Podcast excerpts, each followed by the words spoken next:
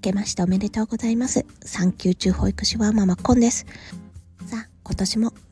コンのゆるラジチアプップお送りしたいと思います。どうぞよろしくお願いします。まだ娘が寝ておりますので、こそこそっと収録をさせていただいております。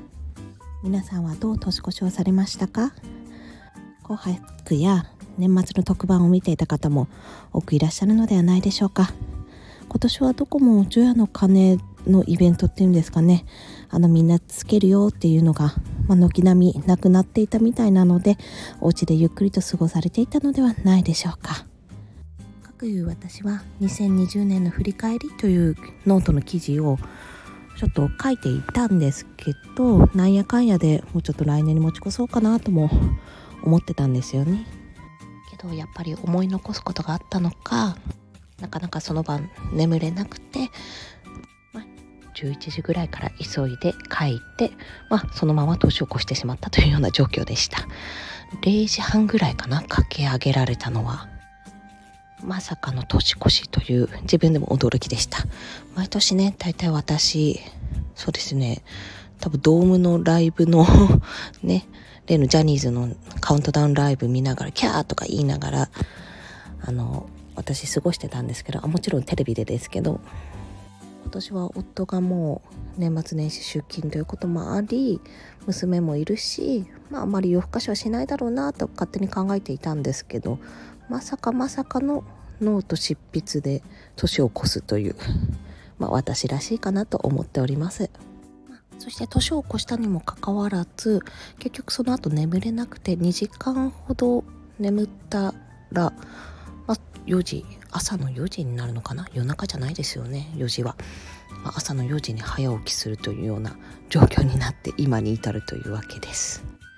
これじゃあちょっと私体持たないなと思って仮眠を取ろうとは思ってるんですけども、目が冴えてる今のうちに収録しちゃおうかなと思って、割とボソボソと小声でお話ししております。すいません、聞きづらくて。さて、昨日の配信でもお伝えした通り、2021年私軸というのと、誰に向けて配信したいかというのをお伝えしたかと思うんですけども、そこから派生して、じゃあどうしていこうか、具体的にどういうことをするかというのをちょっと考えたのでお話しします。まず引き続き発信活動は続けていきます。もちろんこのスタンド FM さんの音声配信と、ノートやツイッターでの発信、また Kindle 書籍もね、2ヶ月に1冊ぐらいのペースで、本当はそれ以上出したいんですけども、出産も控えてるので、だいたい年内6冊は出版できるようにちょっと準備は進めていきたいと思っております。で、コンテンツが固まりだした、増えてある程度の規模になってきたら、私メールマガにもちょっと挑戦したいなって考えてはいるんですよ。これもコンテンツをちょっと作っていかなきゃいけないので、どこまで同時進行でできるかなんですけど、あれですね、発信する媒体をちょっと増やしていきたいと考えております。それに伴って必要なことがありまして、まずライティングスキルの向上、これが本当に大変。ひたすら書いて、読み直して構成して書いての、繰り返しになるとは思うんですけど、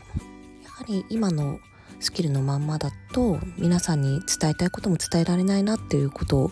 ちょっと改めて感じたので、そこはどんどんスキルアップしていこうと思います。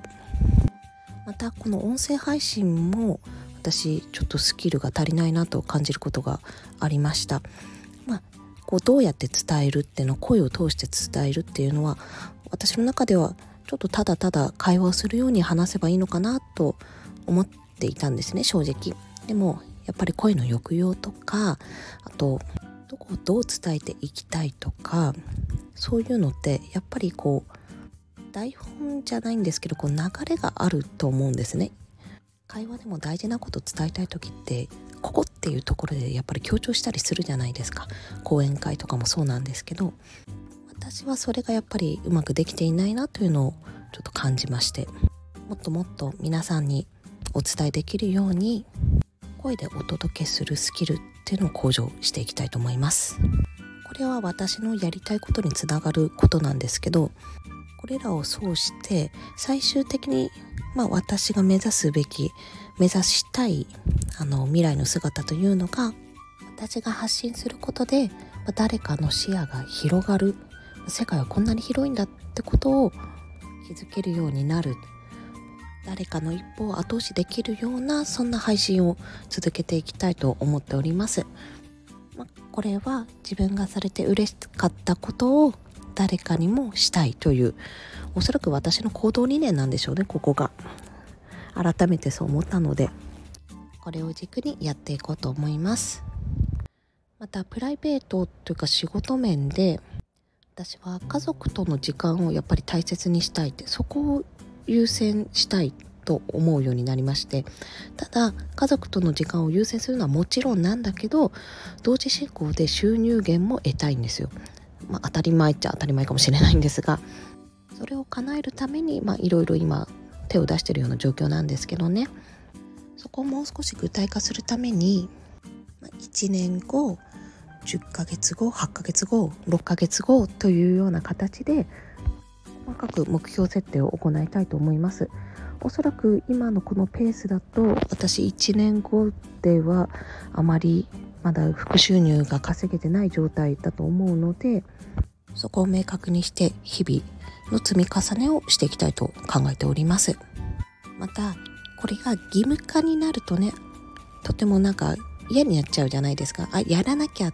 せねばならないになると、やっぱプレッシャーが来ちゃうので、毎日が楽しくなるように、周平さんのラジオで言っていたんですけども、記録を取って一覧で見られるようにするなんていうのをやってみようかなと思います。そうすれば日々こういうふうに自分積み上げてるじゃんっていうのが一発で見えますからね。私の場合ちょっと特殊で、今は出産を控えてる身でもありますし、産後はおそらく 1,2 ヶ月ぐらいはちょっと動けない状況がですね、続くと思いますので、ある意味制約というか制限がかかっています。念能力じゃないですけどね、制限がかかると人間はね、やる気が出ますよね。やってやろうって、それを利用して今年1年また突っ走っていきたいと思います。ただ走るだけじゃなくて、時々後ろを振り返って自分大丈夫かなって確認しながらですけどね。以上、決意表明でした。それでは今日も今のゆるラジチアププお聞きくださりありがとうございました。2021年もよろしくお願いします。こんでした。ではまた。